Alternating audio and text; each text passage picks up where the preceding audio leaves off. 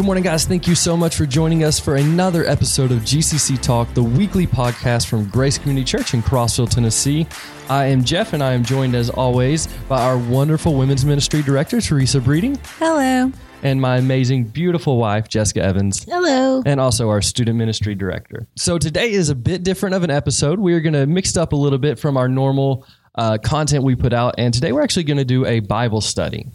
And we've elected uh, Philippians to be the book of the Bible that we go through first. So we're going to be talking about Philippians 1 today.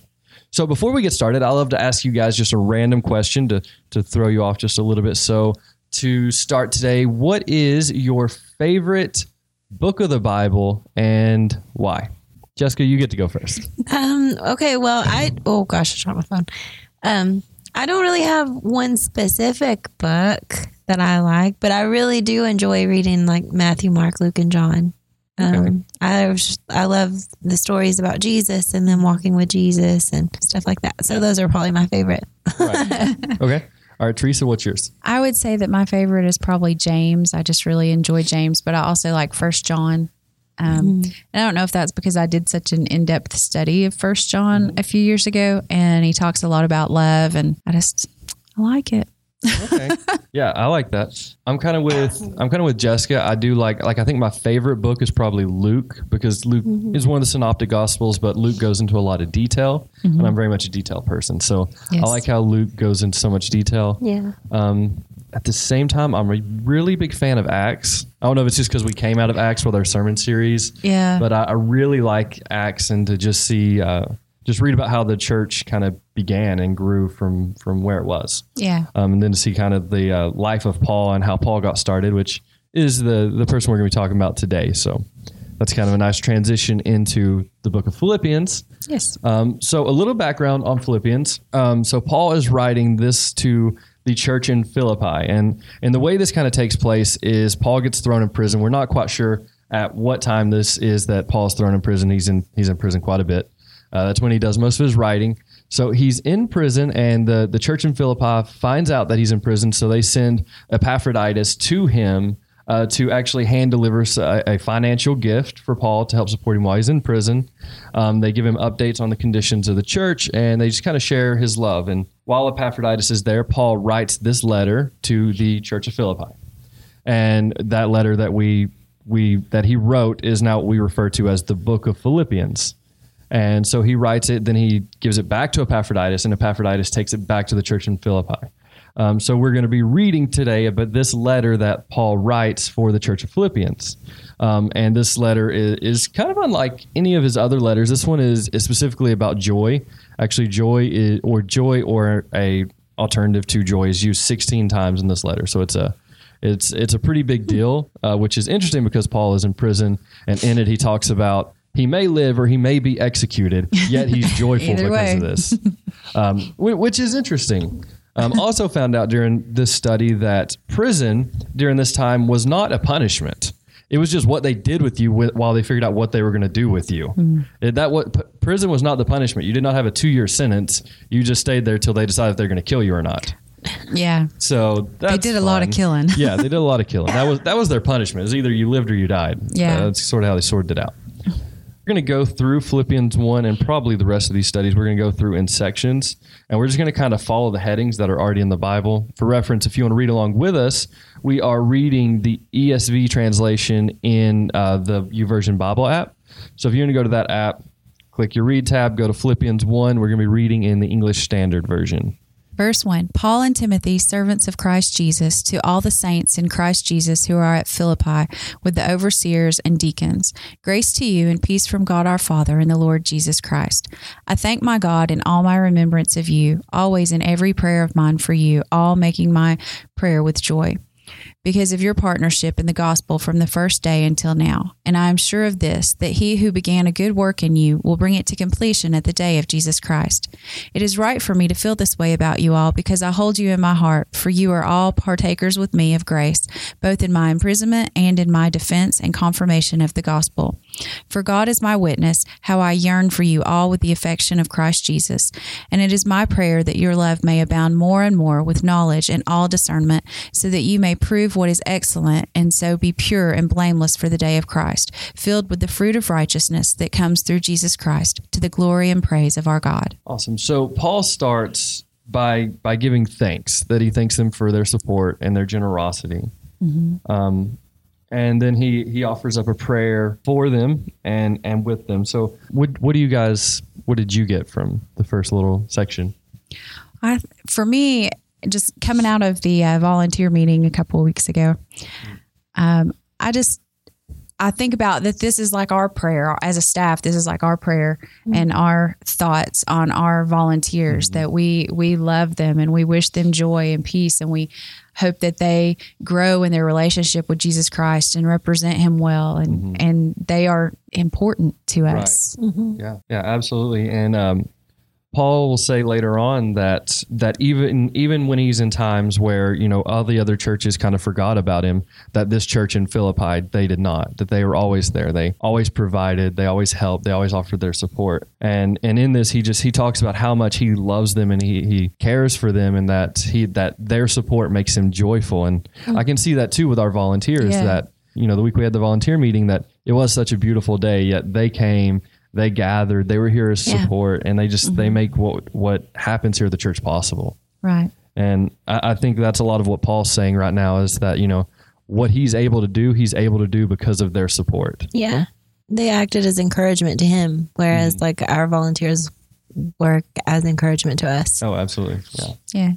And I think we went into that meeting to encourage them and left feeling encouraged ourselves. Yeah, and that's how it should be when everyone is united for the same purpose. Right. Mm-hmm. But I do think it's interesting when we look at the text here, and, and I believe it's starting in verse 8. Uh, Paul actually starts his prayer, and it's interesting to see what Paul prays for these people. He says, For God is my witness, how I yearn for you all with the affection of Christ Jesus, and it is my prayer that your love. So he starts off praying about their love, that their love may abound more and more with knowledge and discernment. So he's, he's praying that their love would, would be filled with knowledge and discernment that w- they would be able to discern.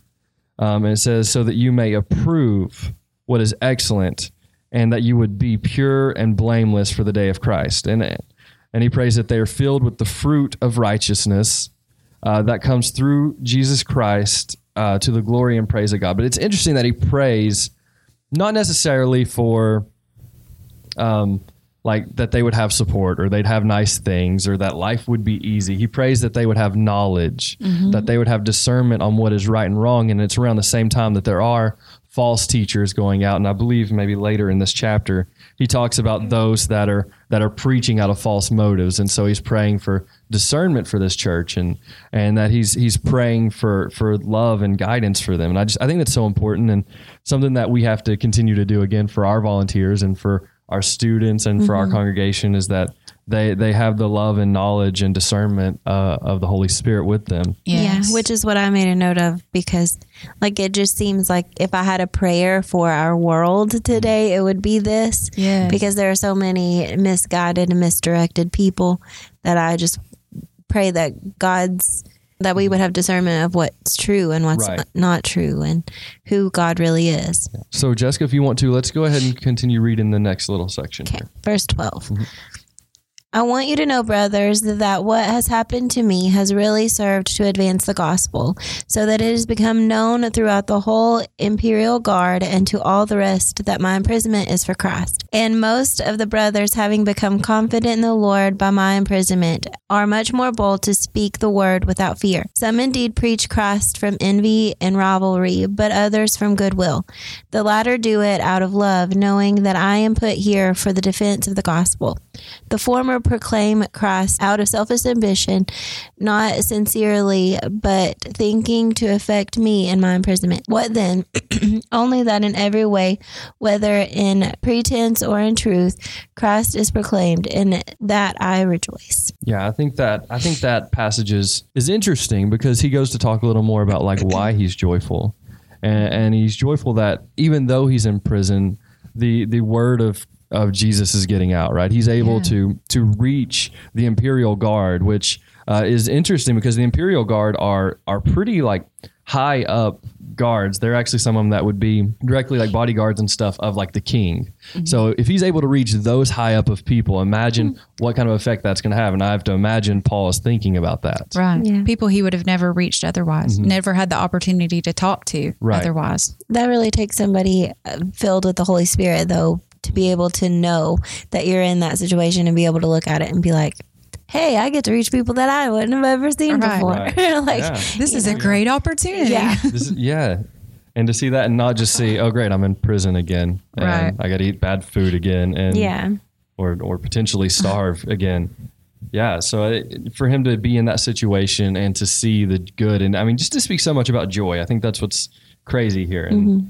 And I think I've heard Pastor Dennis preach, and, and maybe I, I misquote him here, but I believe he said that like joy is not the same thing as like happiness, mm. right? Because Right. happy takes like a happy situation, but you can have joy in any time Yes. and that's that's so important to just just have joy and just to see the good in in everything around you and i think that's crazy that paul's in such a good mood here or that he's not necessarily i guess in a good mood but he's so joyful Yeah. to be in chains Yeah. And to think about how many people that the gospel reached because of that, because he, he reached the Imperial Guard, but then they reached people. You know, they're obviously associating with people who don't believe. Right. And so, I mean, that's just, that's just like here. I think a lot of times we think, well, we're not reaching that many people. But if you reach one, think of how many people that one can Right. reach. And it just, it flows out from there. yeah yeah exactly then uh then he goes on to to talk about those that are preaching out of like envy and rivalry and we kind of mentioned that just a moment ago that there there were those those you know false teachers or those that were at least just preaching out of selfish ambition just to make their own names known. Um, and and he said that you know there are some that do it out of love and there's some that are doing it you know for the defense of the gospel. And he, he's saying and he prays you know for discernment for them that they may not be tricked by those people. But I think it's interesting to note that even in that he says, "In every way, whether in pretense or in truth, Christ is proclaimed, and that in that I rejoice." So he mm-hmm. rejoices even for those that are preaching out of false motives. Yeah. That he just he's he rejoices that that Christ is being proclaimed, that Christ is being preached. Mm-hmm. Right. Because the Lord knows the motives. The people Yeah. that they're preaching to may may or may not know their mm-hmm. motives that they're wanting to, you know, elevate themselves, but they are hearing the gospel mm-hmm. and Paul's just happy that people are hearing the gospel. Right. So Exactly. he's he's so pure and so Right. dedicated. Exactly. Also, in, in verse 14, um, it says, and most of the brothers, and some translations will say most of the brothers and sisters, and, and all of that is pretty accurate to our understanding. Um, but the actual Greek would have referred here to the other missionaries. So the other like preachers of the gospel. Paul was kind of addressing them. He says, and most of the brothers, so other missionaries that are also out preaching the gospel, having become confident in the Lord by my imprisonment, are much more bold to speak the word without fear.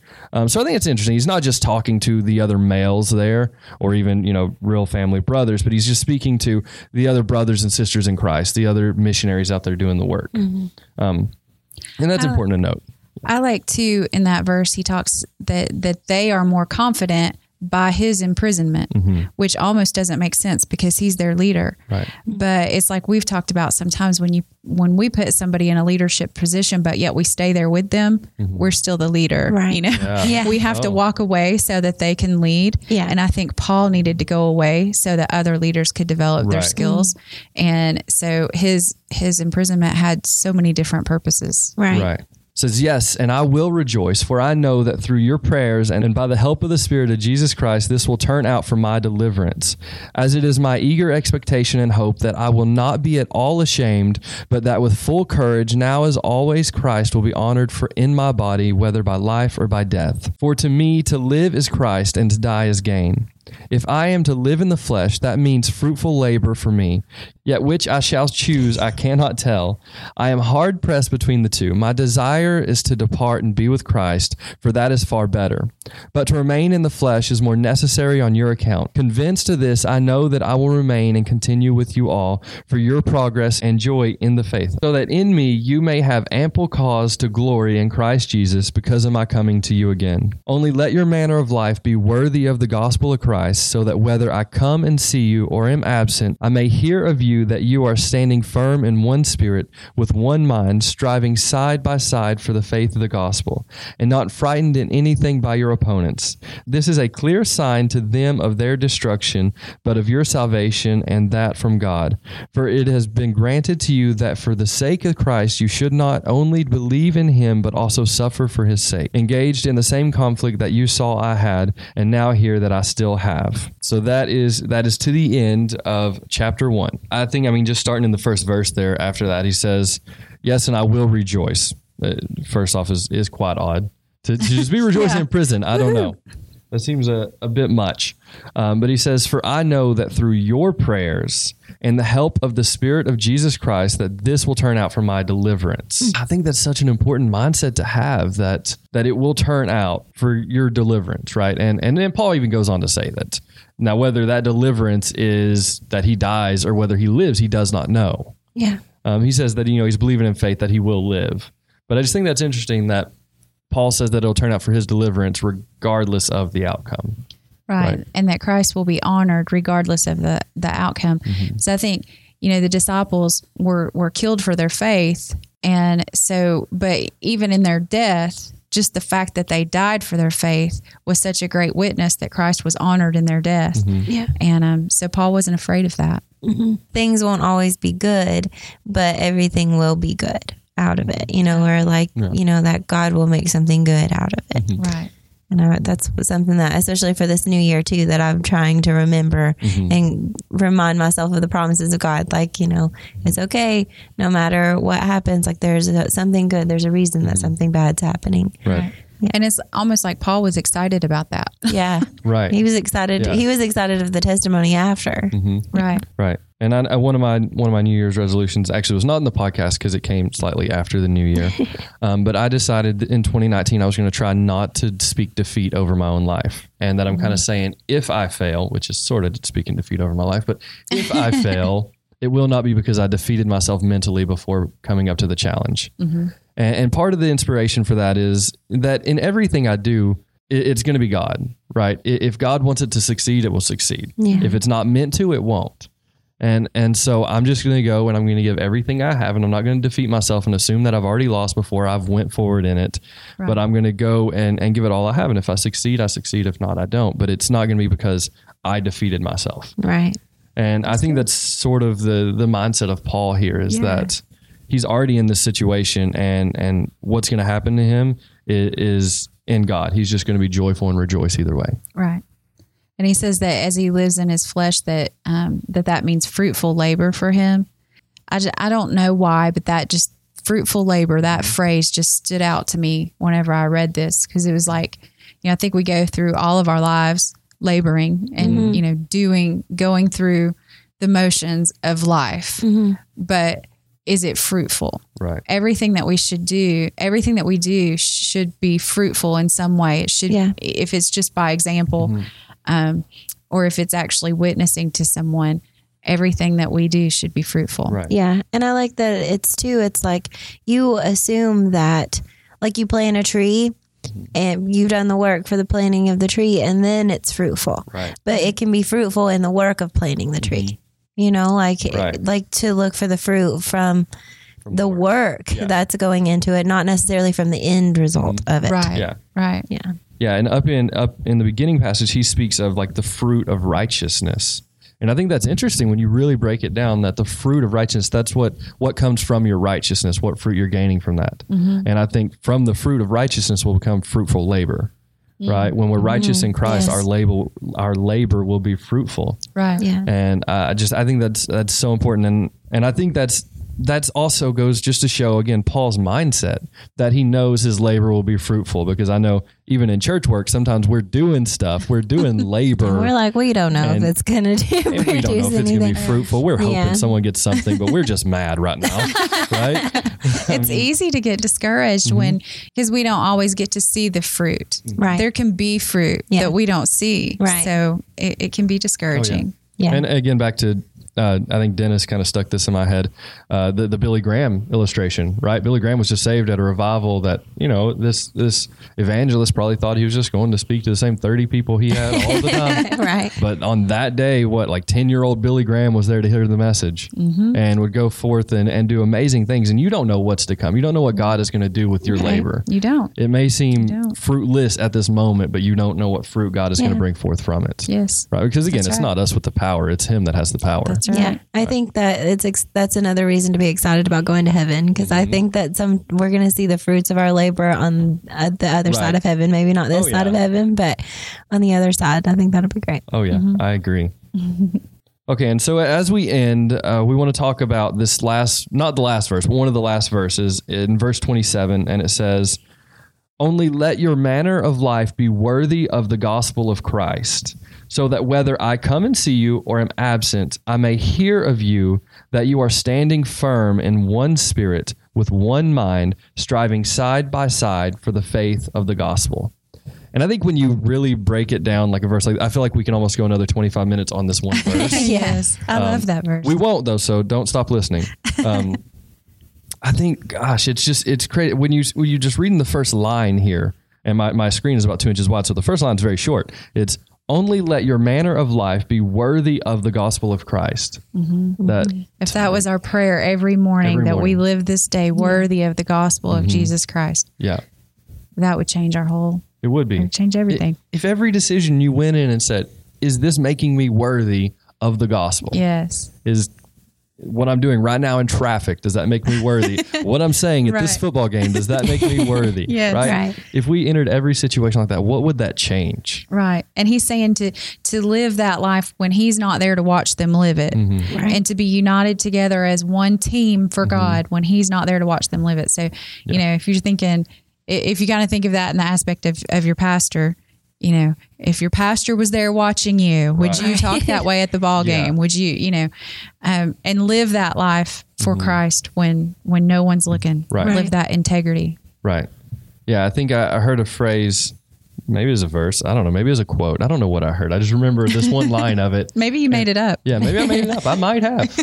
Quote me on it. Then it's mine. I think. There you go. Um, is it's it just says character is who you are when nobody's looking. yes. Mm-hmm. and and I think that's important. I mean, what is our what is our character? Yes. Who are we when no one else is looking?